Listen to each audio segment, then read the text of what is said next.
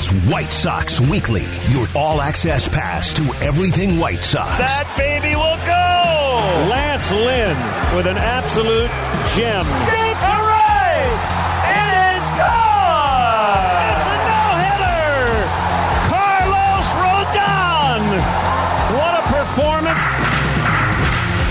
Now here's your host, Connor McKnight. Welcome in to White Sox Weekly here on ESPN 1000. I'm Connor McKnight, and this is kind of a bitter, bittersweet show for us on this Saturday morning. It is show number one of the MLB lockout. The offseason has started, players have been signed, the Sox have added and retained some talent for their 2022 season. But the big headline, of course, You've seen it everywhere. You've probably talked about it with friends, or or you've probably avoided talking about it with your baseball fan friends, with your White Sox fan friends. It is that Major League Baseball and the Players Union are currently in a lockout, and no one's really sure just how long it's going to last. I can promise you a couple of things. White Sox Weekly will not stop. Nothing will hold us back. We will broadcast through the lockout no matter how long it lasts me and, and Tyler are, are dedicated to bringing you the very finest in White Sox baseball coverage, regardless of the level of activity or inactivity between players and organizations. Now, I don't think. Well, we'll get to the, the lockout specifics here in a little bit. And we've got a lot planned for the show this morning, too. Rick Hahn uh, gave a press conference with the assembled Chicago White Sox beat just a couple of days ago. Uh, I know some of the sound has kind of come out from that, but I've got some more specific stuff that I think you'll like to hear about where the White Sox are and where they plan to be um, coming out of the lockout once decisions, choices, and, and, and contracts get to be signed and, and baseball returns to the as normal kind of thing. You'll also hear from Kendall Graveman, one of the newest White Sox. I guess you could technically call him the newest White Sox since Leury Garcia was also signed to a long term deal, a three year contract that'll keep Leury or should keep Leury as a White Sox for 12 total seasons. The number of White Sox that have been there uh, for 12 years is is very low. Uh, Leury's likely to be one of them. Anyway, you'll hear from uh, both Rick Hahn and Kendall Graveman at points later on during the show. I should tell you that you can give the gift of White Sox baseball with a holiday pack. It starts at 79 bucks and you get six ticket vouchers to 56 different home games during the 2022 regular season, along with an exclusive White Sox hat and scarf set. Visit whitesox.com slash holiday packs to purchase yours today. 312-332-3776. That's the phone number. And I I want to start out by saying this, uh, at least about where baseball is at and what our plan here is on White Sox Weekly throughout the offseason and the lockout, however long that lasts. I don't know. We're a weekly show, and I don't know that we're going to go beat by beat through the reports, the conversations, the particulars about where the uh, where the, where the baseball is and where the players association is in their negotiations each and every day. I don't think we're going to go through, you know, each new bargaining point that comes up every Saturday because I, I, don't know how productive that would be. The, there are going to be a lot of things that change, and bargaining points in negotiations like this are often just that bargaining points.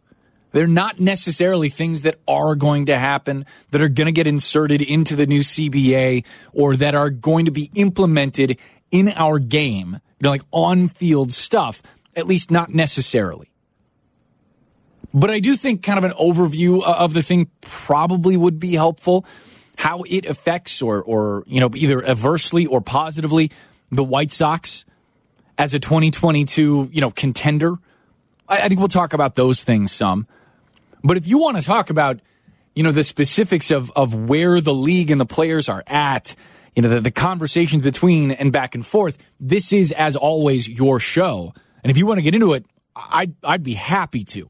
312-332-3776. You can also follow us on Twitter at ESPN White Sox is the Twitter handle. And you can follow me at C1 McKnight. We're on Twitch as well. You can follow us, uh, ESPN 1000 Chicago on Twitch. Hello, how are you? Lovely to see you as always. Um, and I think those that's it, right? I mean, that's that's kind of the how you follow and how you look and how you listen. HD2 as well. HD oh, 100.3. HD2. How dare I? 103 HD2. It is uh, crystal clear, and that's what you got to get doing. So let me just say this, yeah, and kind of get us set for, or get you set rather, where the conversation is between the the, the Players Association and the league. Obviously, you know, I, I think a lot of people saw and a lot of people talked about the impending lockout as we reached closer and closer to the deadline that hit December 1st into December 2nd. Uh, the the the associate the, the, the players association is looking for I think a lot of changes in the way players are paid, uh, the revenue sharing of this league, the timing of free agency, just how long players are beholden to clubs when they come up and into the big leagues. And I think also one of the things they're pushing for, though it is going to be difficult, is a better representation for minor league players. You saw a couple of headlines over the last few weeks, and we touched on some of them here on White Sox Weekly, that teams will be uh, paying for the housing of minor league players in the coming seasons. That's not something that every team has done before. So that is a change in how big league clubs are going to take care of minor league players. But it's important to remember that in that particular instance, the Players Association doesn't represent minor leaguers. I mean, kind of by definition, right? You are a big leaguer and therefore in the union once you get to the big leagues. And while every minor leaguer is a, you know, prospective union member, they're not as such right now. Now, on the ownership side of things, you're looking at a couple of different issues that they're, they seem to have been pushing for. You know, a collective bargaining tax that is a little bit higher, but not too much. They're worried about setting free agency any earlier than it currently exists. They've posed a couple of different things, like free agency hitting at a specific age for a player. Uh, one of them that's been tossed out is, you know, 29. Like every player who's not under current contract would be eligible for free agency once he hits age 29. That's something that the, the, the that the ownership has thrown out there. I think as we kind of sit here and and let's be honest, wait for the White Sox and and their players and the league and the association, the Players Association to resume business as normal. I, I think, you know, the White Sox are, are like a couple of different teams. It just it's just bad timing, isn't it? I mean, a lot of people saw this coming. Guys like Ken Rosenthal for The Athletic and, of course, Fox Sports have been writing about the impending lockout since as early as 2019. And here we're about to be in 2022. Some have written about the potential of it earlier. This is the first time in 26 years that there's been a labor stoppage, a lockout in baseball. I'm 36. I remember the lockout of 1994 into 95. And I know a lot of White Sox fans do too, obviously. If you're a little bit older than me, or even if you're younger than I am, man, the stories have been told about what that 94 team was looking like and how it could have been. Right? That's the season where we go back and look at it and everybody kind of goes, man, that Expos White Sox World Series would have been one hell of a show. I mean, because that's where things looked like it might be headed. Those two teams were really. I actually talked with DJ about this. Uh, I don't know, middle of the season at some point. I, it, you know, on that '94 team, it, it was. It looked like it could be a lot of fun. At least at this point, and in this lockout, what we have in effect is a deadline in a way that it didn't exist in 1994, 1995. That was a midseason stoppage, right? They, they canceled the World Series. And that affected the sport in a lot of different ways. I know it did for me as a young kid. But at this point, you've got a couple of deadlines coming up here that I think might just kick this lockout to the curb and get us to playing baseball or at least resuming the business of the sport in somewhat short order. I know both sides aren't really looking forward to skipping games for a lot of different reasons, right? I mean, this is this is a business. And whether you're listening to the Players Association or Rob Manfred in the league, this is a business conversation. It centers around revenue. And it should. That's what this is. But there are little things throughout the conversation that are going to affect the game on the field. You know, whether that's a pitch clock, whether that's a, a roster limit, whether that's, um, I don't know, restricting the number of pitchers on a team, on a team roster to, you know, I, I don't put the emphasis back on starting pitching. Some of the stuff that Theo Epstein in his work with the league has kind of uh, tried to kick around in, in, I don't know, revitalizing the pace of play for Major League Baseball. And that's been talked about for some years now, right? With all the strikeouts and walks and home runs and that kind of thing. We want more action in the game. That's what they say. But I think as we approach these deadlines and get closer and closer to spring training and wanting teams to get things put together, I, I think we see a little bit how how that force, that deadline force, dovetails into what free agency has done and did do in the last couple of weeks. Now, the White Sox did sign a free agent in Kendall Graveman and technically signed another one in Leury Garcia. He was a free agent and had some offers from other teams, maybe even the Cubs, interestingly enough. Um, but obviously, as having been a former White Sox and a long-time White Sox, it's not exactly the same as going out there and plucking somebody else from another team, much less a reliever who was on a team you lost against in the first round of the playoffs for the second year in a row. Find that somewhat interesting. So as we approached this December 1st, December 2nd deadline, there were a lot of forces at work. I think that, that pushed us into the, the free agent signing frenzy that we saw. I think it was entertaining for a lot of baseball fans. I know a lot of White Sox fans were looking for more moves and maybe maybe a bigger sla- splash in free agency. Marcus Semien seemed to make a lot of sense. Well, he got seven years and $175 million from the Texas Rangers. I find it really interesting that a lot of the teams that spent and spent big money were teams that did not make the playoffs last year. Teams like the Mets, teams like the Rangers, in signing Seager, Corey Seager, and Marcus Semien. Now, we come back after the break. We'll take a phone call real quick here uh, and then hit the break. But when we come back, you're going to hear from Rick Hahn um, he addressed some of that offseason that has happened so far and what the White Sox expectations are for the, I don't know, unofficial second half of the offseason. I, I guess that's what we're calling it. Here's hoping that the second half. Here's hoping that the All Star break. You know, this I was just part thinking of the winter, this is like the All Star break of, I hope of the off really- season. Usually we, we root for a very long All Star break. I'll let you behind the curtain a little bit as we approach the All Star break here. As as you know, the ESPN network and and everybody, you know, Len and DJ and me and Ryan and Tyler and Eric, everybody, we're very excited about the All Star break. We're very much looking forward to just a couple of days to to do things like see our families, sleep, you know, those kind of things.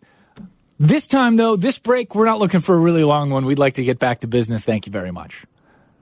So you'll hear from Rick Hahn in just a couple of minutes. Want to head out to the phone lines now 312 332 3776. That's the phone number. You want to talk White Sox? You're welcome to it. You want to talk a little lockout? Happy to do that as well.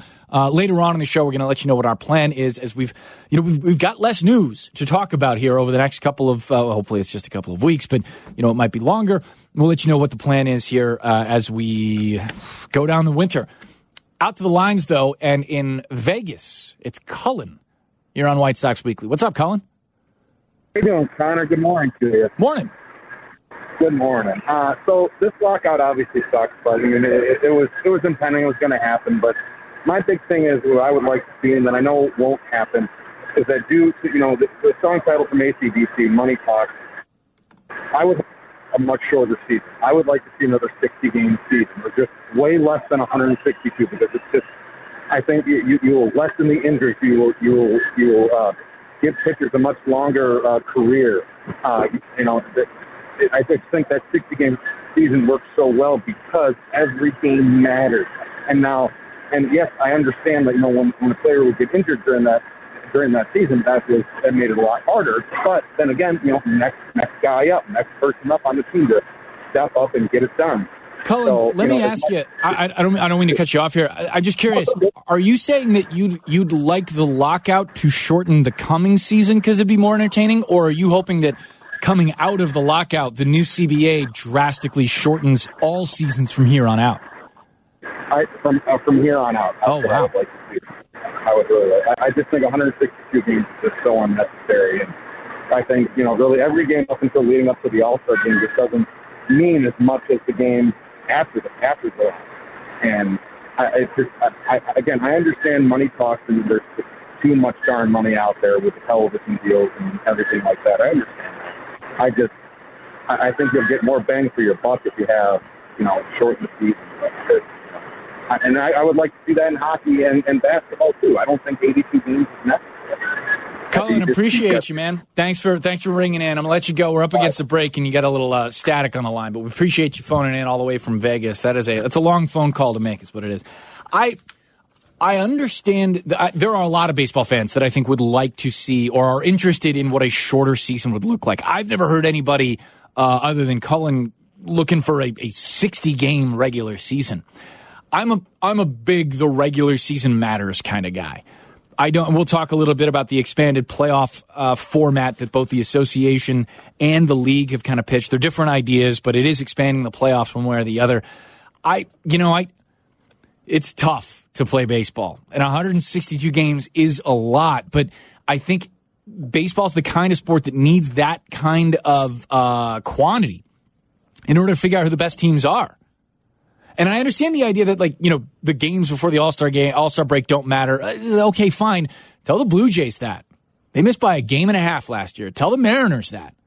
For 20 years, 21 now, I guess, they've not made the playoffs. And they were this close the last day of the season. I mean, those games do matter. I mean, the, the standings, they matter. Right. Can, can I give you my biggest gripe with the 162 here? Of course you can. It's Tyler the fact Rocky, that producer on the other side. Thank you, thank you. Uh, Extra, producer extraordinaire. It's the fact that you don't play every team, and I get the divisional games are important, but I think for the overall growth of the sport, like if you're a White Sox fan, wouldn't you like to see Juan Soto come to your park? Yes. of course I would. You're at least blessed in this city where you've got a team in each league. So if you wanted to see, like every team's sort of going to come here, but not every city's like that. And I think that would be really good for the growth of the sport is if you got to see, it's just like in the NBA. You see every single team come to right. Chicago. You want to see Shohei Ohtani in Wrigley Yeah. Field? Of course you do. You want to see Mike Trout literally anywhere? I mean, I guess I'm picking two players from the same team, but how have the Angels not made the playoffs, by the way? They've got Trout and Ohtani. I mean, I get it, but yeah, I think that's a big part of it. And I, I think we'll, we'll get to this a little bit later on in the show or maybe even next week. One of the expanded playoff formats, the one from the Players Association particularly, and again, this might not be the one they go with and things are going to change and lockouts are weird, but that has a, a massive realignment of both the American and national leagues, uh, splitting things into two divisions again. I, I think with the expectations that baseball would expand to 32 teams at some point here in the in the relatively near future. You're going to hear from Rick Hahn when we come back. White Sox general manager spoke a bit about this, about the last couple of weeks, about the upcoming weeks, about the signing of Kendall Graveman, about the payroll for the White Sox in 2022. You'll hear from him next. You can upgrade your game day experience in 2022. The Guaranteed Rate Club includes in-seat service, parking, and unlimited food and beverage. Ticket packages start at 20 games. They include flexible payment plans and 2022 postseason opportunities. For more information, call or text 312 674 1000 or visit whitesox.com. You'll hear from White Sox General Manager Rick Hahn when we come back. I'm Connor McKnight, White Sox Weekly on ESPN 1000. This is Chicago's home for sports. On app, The ESPN Chicago app, in HD, 100.3 HD2, and of course on AM. ESPN 1000. This is White Sox Weekly.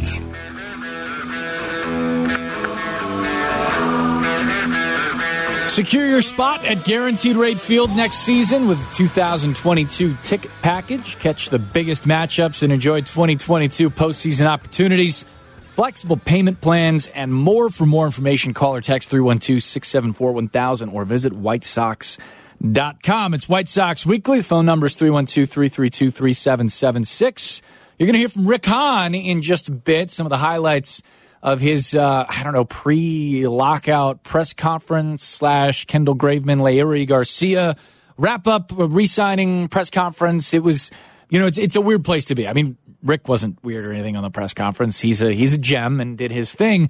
It's just kind of weird timing. Yeah, the the the so many unknowns about what's to come here and, and how long this lockout will last. Obviously, that's kind of the topic conversation on the show today, uh, but we'll steer it any which way you want to go. 312 332 3776. A couple of particulars I wanted to get to before we hear uh, a lot of the deets from Rick Hahn. Kids still say deets, right? Is that a is that a thing? It's waning. Yeah, it's waning. They don't say it anymore. Do kids say waning? Is that back? No. Are we doing never waning was again? here. It Never, was, here. That's an SAT word. We don't do those. Thank you. We do- it's an SAT word. That's what it is. Uh, Tyler Aki, our producer on the other side, checking in, keeping us young. Um, okay, so Tyler, do me a favor. I have a couple of news and or notes, and we've got something specifically designed for that. White Sox Weekly now brings you live correspondence from the far realms of the baseball universe. Everything from seams to batteries, and anything from cash considerations to dirty inning situations. Here's young Connor McKnight. Thank you. Thank you. Here's the news and notes segment. Uh, just a couple of things. Rick Hahn did mention in his press conference that uh, everybody who hadn't been tendered a contract know, heading up to the non tender deadline has been tendered one. So your favorite minor leaguer, all the way up until the three big arbitration guys, have been tendered contracts. So nothing to worry about there. Who are those big three arbitration guys? Well, obviously, that's Lucas Giolito, Adam Engel, Oh my gosh, and one more. I'm completely forgetting who it is. Oh, um, the other guy. This is embarrassing, is what it is. I had it written down and then I put it on a different piece of paper. Anyway, they've all been tendered contracts, so that's a good thing. Also, this, and this is kind of big. Uh, the Hall of Fame Golden Days era ballot is tomorrow. The voting is tomorrow. So, three former White Sox are up for the Hall of Fame. You heard our interview with Bob Pierce, Billy Pierce's son, uh, just a couple of weeks ago. Billy Pierce is up for the Hall of Fame through this class induction as well. Minnie Minoso, another one, and Dick Allen, another. All former White Sox, there are 10 in total, but all up for the Hall of Fame. Those voting results come out tomorrow at 5 p.m. It's on MLB Network. I almost, I almost wish we could have rescheduled White Sox Weekly to tomorrow night to like, you know, kind of do the whole Hall of Fame sort of thing. Cause I, I think one, if not two, may well get in. I mean, Minnie Minoso should be in the Hall of Fame, and Dick Allen absolutely should be in the Hall of Fame. Billy Pierce has a good argument for it as well. So. I, We'll keep you posted. Follow us at ESPN White Sox on Twitter, and we'll I mean, you'll find out the results, but we'll keep it posted there as well. The other name, Reynaldo Lopez. Thank you, Reynaldo Lopez. So that's a big piece of the rotation. And hear Rick Hahn, uh, or potentially part of the rotation. You'll hear Rick Hahn talk a little bit about it as well. So let's get things started this way with uh, some of the uh, cuts, the actualities from Rick Hahn. Um, the White Sox level of activity was leading up to the, the lockout deadline on December 1st was obviously a topic of conversation everywhere. Each team's, every single one of the franchises in Major League Baseball and their level of, activity was discussed going up to the December 1st deadline. So Rick kind of addressed what these, the, the week, two weeks, two and a half weeks leading up to the, the deadline were like, and also uh, kind of addressed the question of are, are you ready after the lockout ends, whenever that is, and however close to spring training that is, to get back to business and finish off the rest of this 2021 2022 offseason. So if you know if things unfreeze on February first, and you got to do the rest of your offseason in two weeks. Oh, So be it. So be it. Let's go. Seriously, like that's that's fine. I'd, I'd eh, as Maddie alluded to. Look, there's something there's something to be said for having a short period in which you can get everything done. Uh, we aren't looking to draw things out on our end. Uh, you've seen that a, a few times over the years. You know, the in a normal, more normal off season, um, and being able to sign a guy like Grandal early in the off season. That's that's how we'd prefer to do things. Uh, you you can't really in a in a traditional off season you can't really control the pace of things. At which point these markets start moving. Uh, so if it winds up that there's a condensed period on the other time, so be it. We'll be we'll be ready to go. And when you talk about uh, certain positional groups uh, kind of moving, uh, are there some that you've noticed have been slower than others? Like you know, outfield, for example, seems like it hasn't had a ton of uh, of, of activity.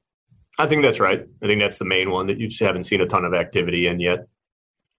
And and as I alluded to, the general trade market across the board for position players and pitchers really hasn't uh, been quite as active as certainly not as active as the free agency market. That's something we'll get to in, in just a moment here. Remember, one of the big action items for the White Sox as we head closer and closer to the start of spring training, uh, resumption of business as normal, is is going to be what to do with Craig Kimbrel. Uh, we'll hear a little bit more from Rick Hahn after a quick break, but there's one more piece I want to play you before we hit that, and that's about the payroll. Obviously, I, I've talked a lot about where this payroll is, and, and, obviously it being a big variable for each and every team. Nobody ever knows, uh, at least outside of the in, uh, of the organization, what that number is going to be set at, or comfortably set at, or or what the budget really even looks like. But for the White Sox, Rick Hahn was asked kind of a two pronged question by Daryl Van Schouwen, who covers the team and does it darn well. Um, the question was essentially were big ticket free agents, guys like Semien or Robbie Ray or, you know, things like that, Robbie, even, even um, Kevin Gausman, were they fittable on this White Sox roster for 2022? And are big ticket items. What does this payroll look like with big ticket items? So Hahn kind of broke down both of those two questions and addressed the White Sox budget as best he can. Well, you're asking two different questions. Uh, one is whether there is 2022 payroll room for a big number. Uh, I would say entering the offseason, the answer to that question was yes. Uh, the second part was whether there was contracts as a whole that made sense for the long term of the club. Uh, that's a that's a different element. Yeah, going to the payroll, you know, we were going to wind up once again, I believe, in 2022 with a record payroll for this club. Uh, from my perspective, it will be uh, more than adequate to field a championship caliber club, and that's what our mission is down the hall. It's White Sox general manager Rick Hahn. You'll hear from more from him, including his thoughts about Craig Kimbrel and the potential of moving him to a different team for, you know, something in return. and something that might help you in 2022. Sox fans, start planning your 2022 outings to the ballpark. We have party areas of all sizes. They can be perfect for you and your group. Learn more about our spaces, including diamond suites or a patio party. For more information, call or text 312 674 1000 or visit whitesox.com. I'm Connor McKnight. More from White Sox GM Rick Hahn when we come back. It's White Sox Weekly on ESPN 1000. We are talking White Sox. This is White Sox Weekly. If you missed the show, we put the podcast up on the ESPN Chicago app, so listen on your time. White Sox Weekly, ESPN 1000, Chicago's home for sports.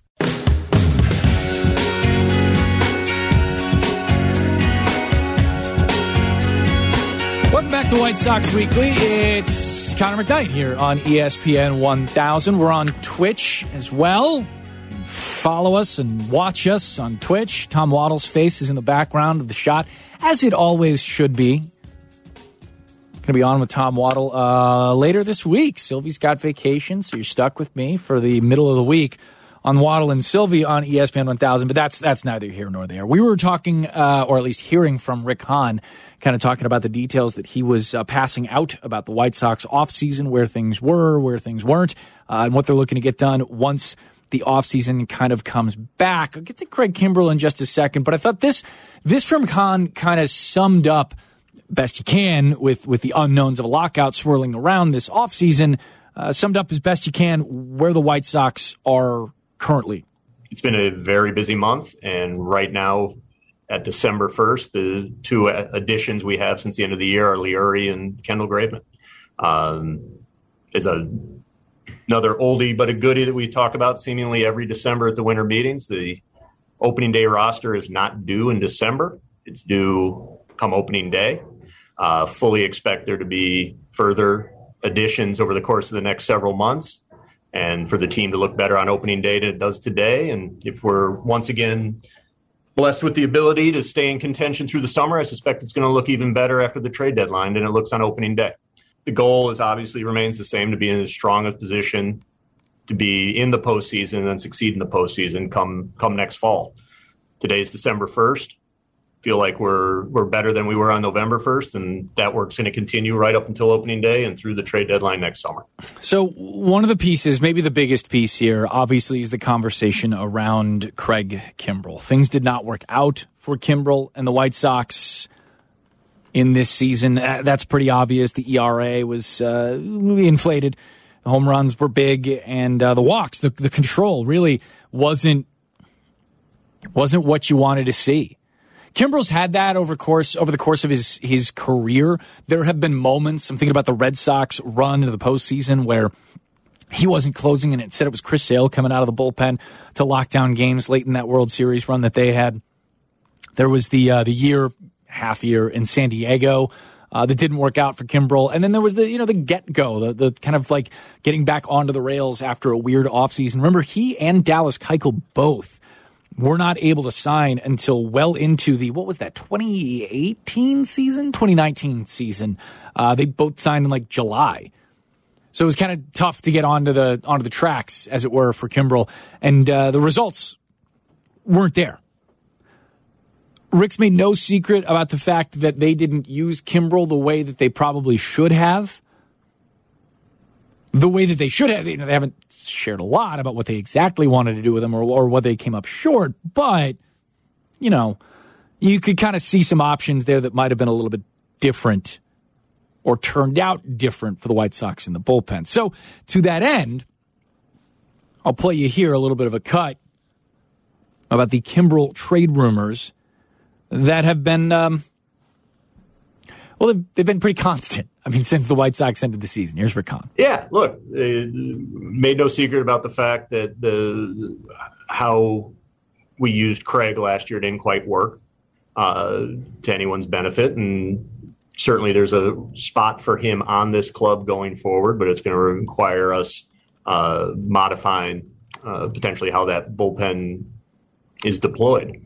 Uh, alternatively, I know his name's been out there a fair amount in trade rumors, so if there's a a possible fit out there, you know, obviously it's our responsibility to pursue it, and we do feel we have a fairly strong pen uh, as it is built around the other guys right now. So we'll just have to wait and see how that unfolds over the coming months.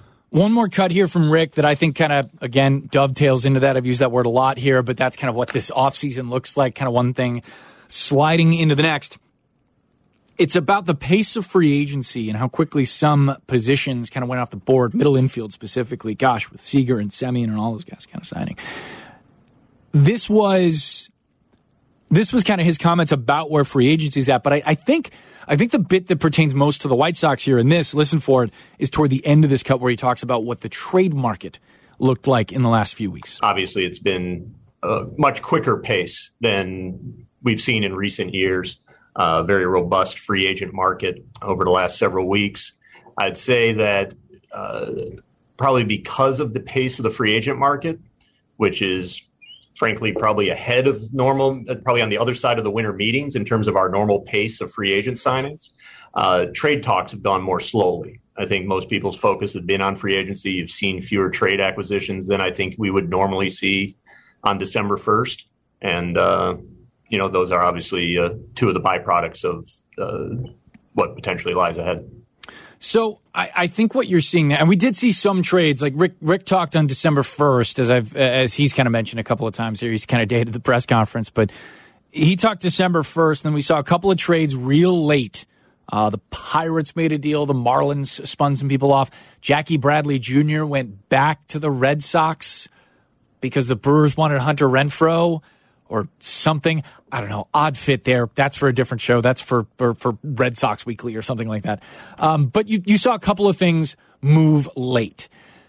Craig Kimbrel's Tyler, you check me, but like I, I don't know that there's going to be a, a bigger name on the trade market than Craig Kimbrel as we get closer and closer to spring training. There might be, but I, I would be hard pressed to come up with a bigger name than Craig Kimbrel that could be on the move heading into spring training.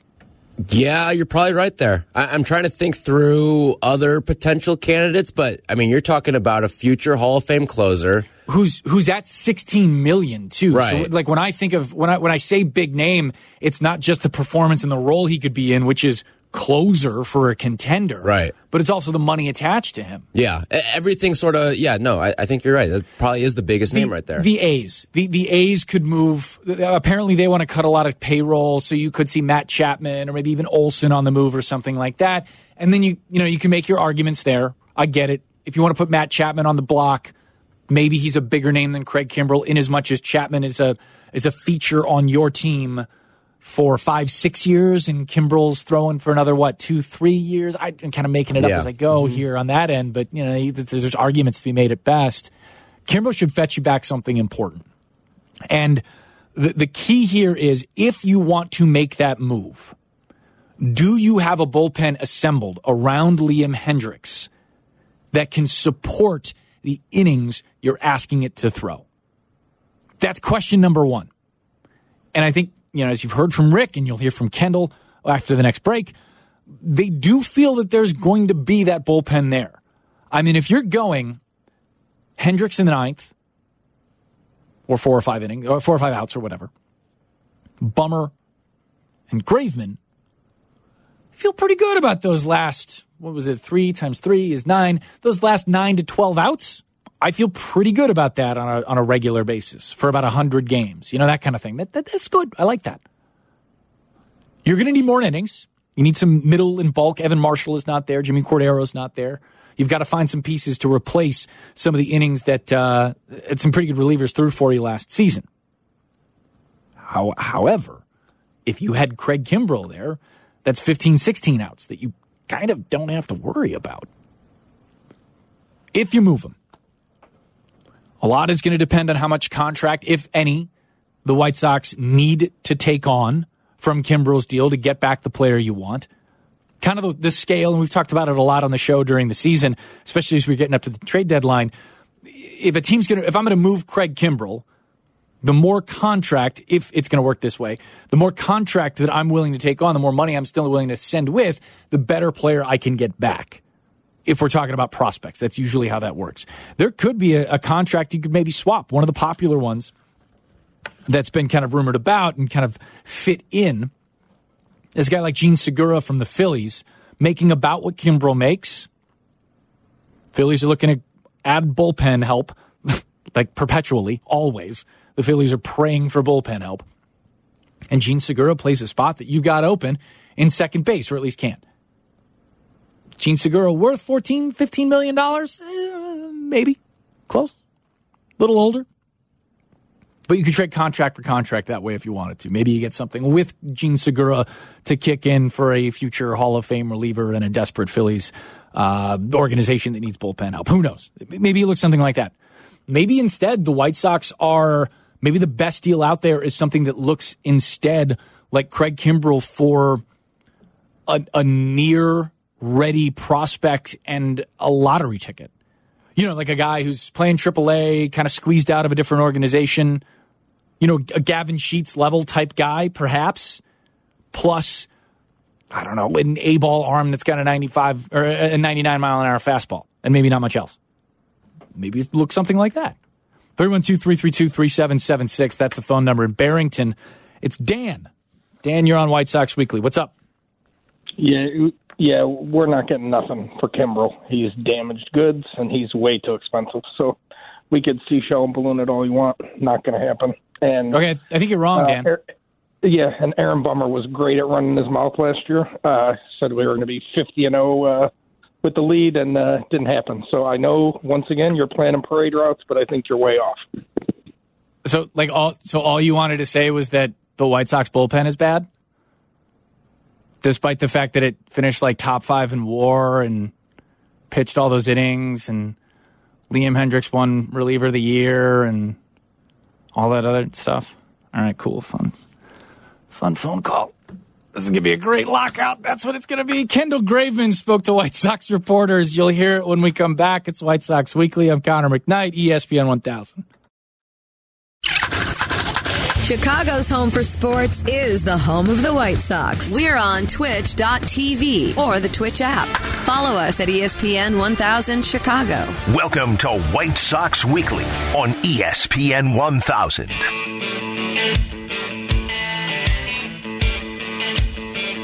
Upgrade your game day experience in 2022 to a private diamond suite, the perfect space for hosting family and friends or entertaining clients for a game. For more information, call or text 312 674 1000 or visit whitesox.com. I'm Connor McKnight. It's White Sox Weekly, and the White Sox have a new reliever. The uh, kind of the big spend for the White Sox up to this uh, you know lockout deadline was Kendall Graveman, three year contract, about eight million per year.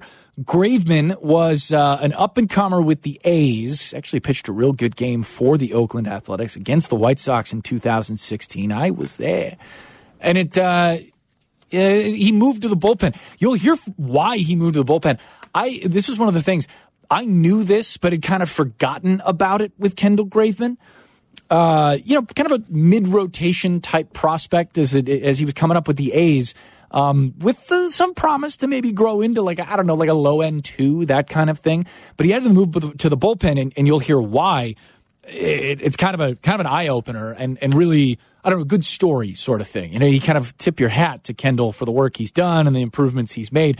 Regardless, he spoke with White Sox beat reporters just the other day and answered a pretty simple question. Honestly, his, I mean, that's kind of the thing. He talks and you're like, man, he's really kind of putting it out there, being as honest as he can. Uh, he was asked why sign with the White Sox. One, I wanted to go to a team that was, that was winning. So that was a, a huge factor in, in all of it. Um, two, Rick Hahn was a pleasure to work with, and throughout the whole process, um, very professional.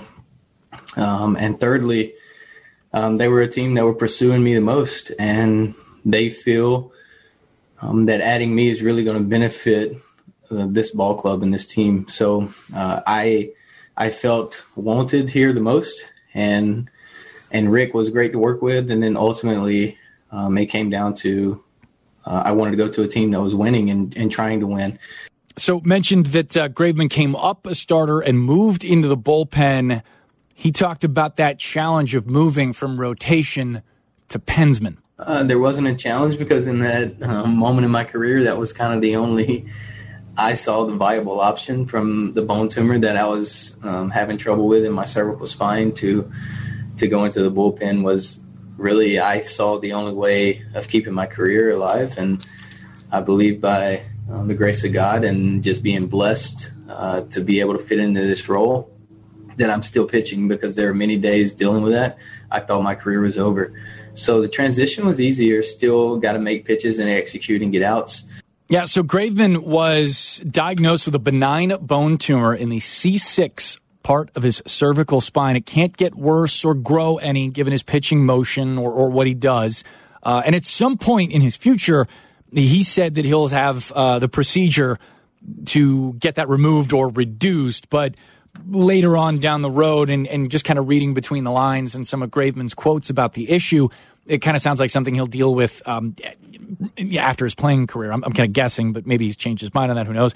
Uh, still, that's kind of an eye opener. You know, the, the guy works for a year not knowing whether or not he's he's going to continue to pitch in the big leagues. That is a scary moment, but one that pushed him into the bullpen with all kinds of you know, so sometimes you see failed starters go into the pen. It's like, ah, do I want to do this? Do I not want to do this? He's like, nah, this is this is it. This is it for me now. I'm in. I'm good. The other thing I find interesting about Kendall Graveman, I was reading this piece on Fangraphs. It's by uh, Dan Laurila, and here's the first two graphs. I'll just uh, real quickly here. He spoke with Kendall Graveman during the ALCS and writes that Graveman told him something that surprised him he learned that Graveman only recently learned how to throw a real good breaking ball. He was kind of a sinker fastball guy as a, as a, as a rotation guy. As the now free agent put it, obviously now signed with the White Sox, I didn't throw one forever, really. I didn't know how to spin it. Laurila goes on to write, he spent a lot of good ones, Graveman did during the 2021 season, throwing more breakers than at any point in his career. Graveman had 61 strikeouts and allowed just 35 hits in 53 relief appearances, comprising 56 innings. For both the Mariners and the Astros, he switched teams at the July deadline. He logged a 177 ERA and a 319 FIP. Opponents slashed 130, 193, 196 against the right hander's slider. Uh, I know there was a lot of numbers, but basically that boils down to his slider ain't going to get hit and that's a good thing for the White Sox. Now, there were some struggles uh, in Houston you know, kind of that last month, month and a half of the season, maybe even longer if you want to go through the splits. But Graveman addressed what those struggles were and why they happened. You know, it's a long season, and the body sometimes goes through ebbs and flows. And I hadn't played a full season since 2017, and I was feeling a little fatigued in those moments, but I just had to find a way to get outs. And it wasn't the prettiest um, three outs a lot of times during that stretch.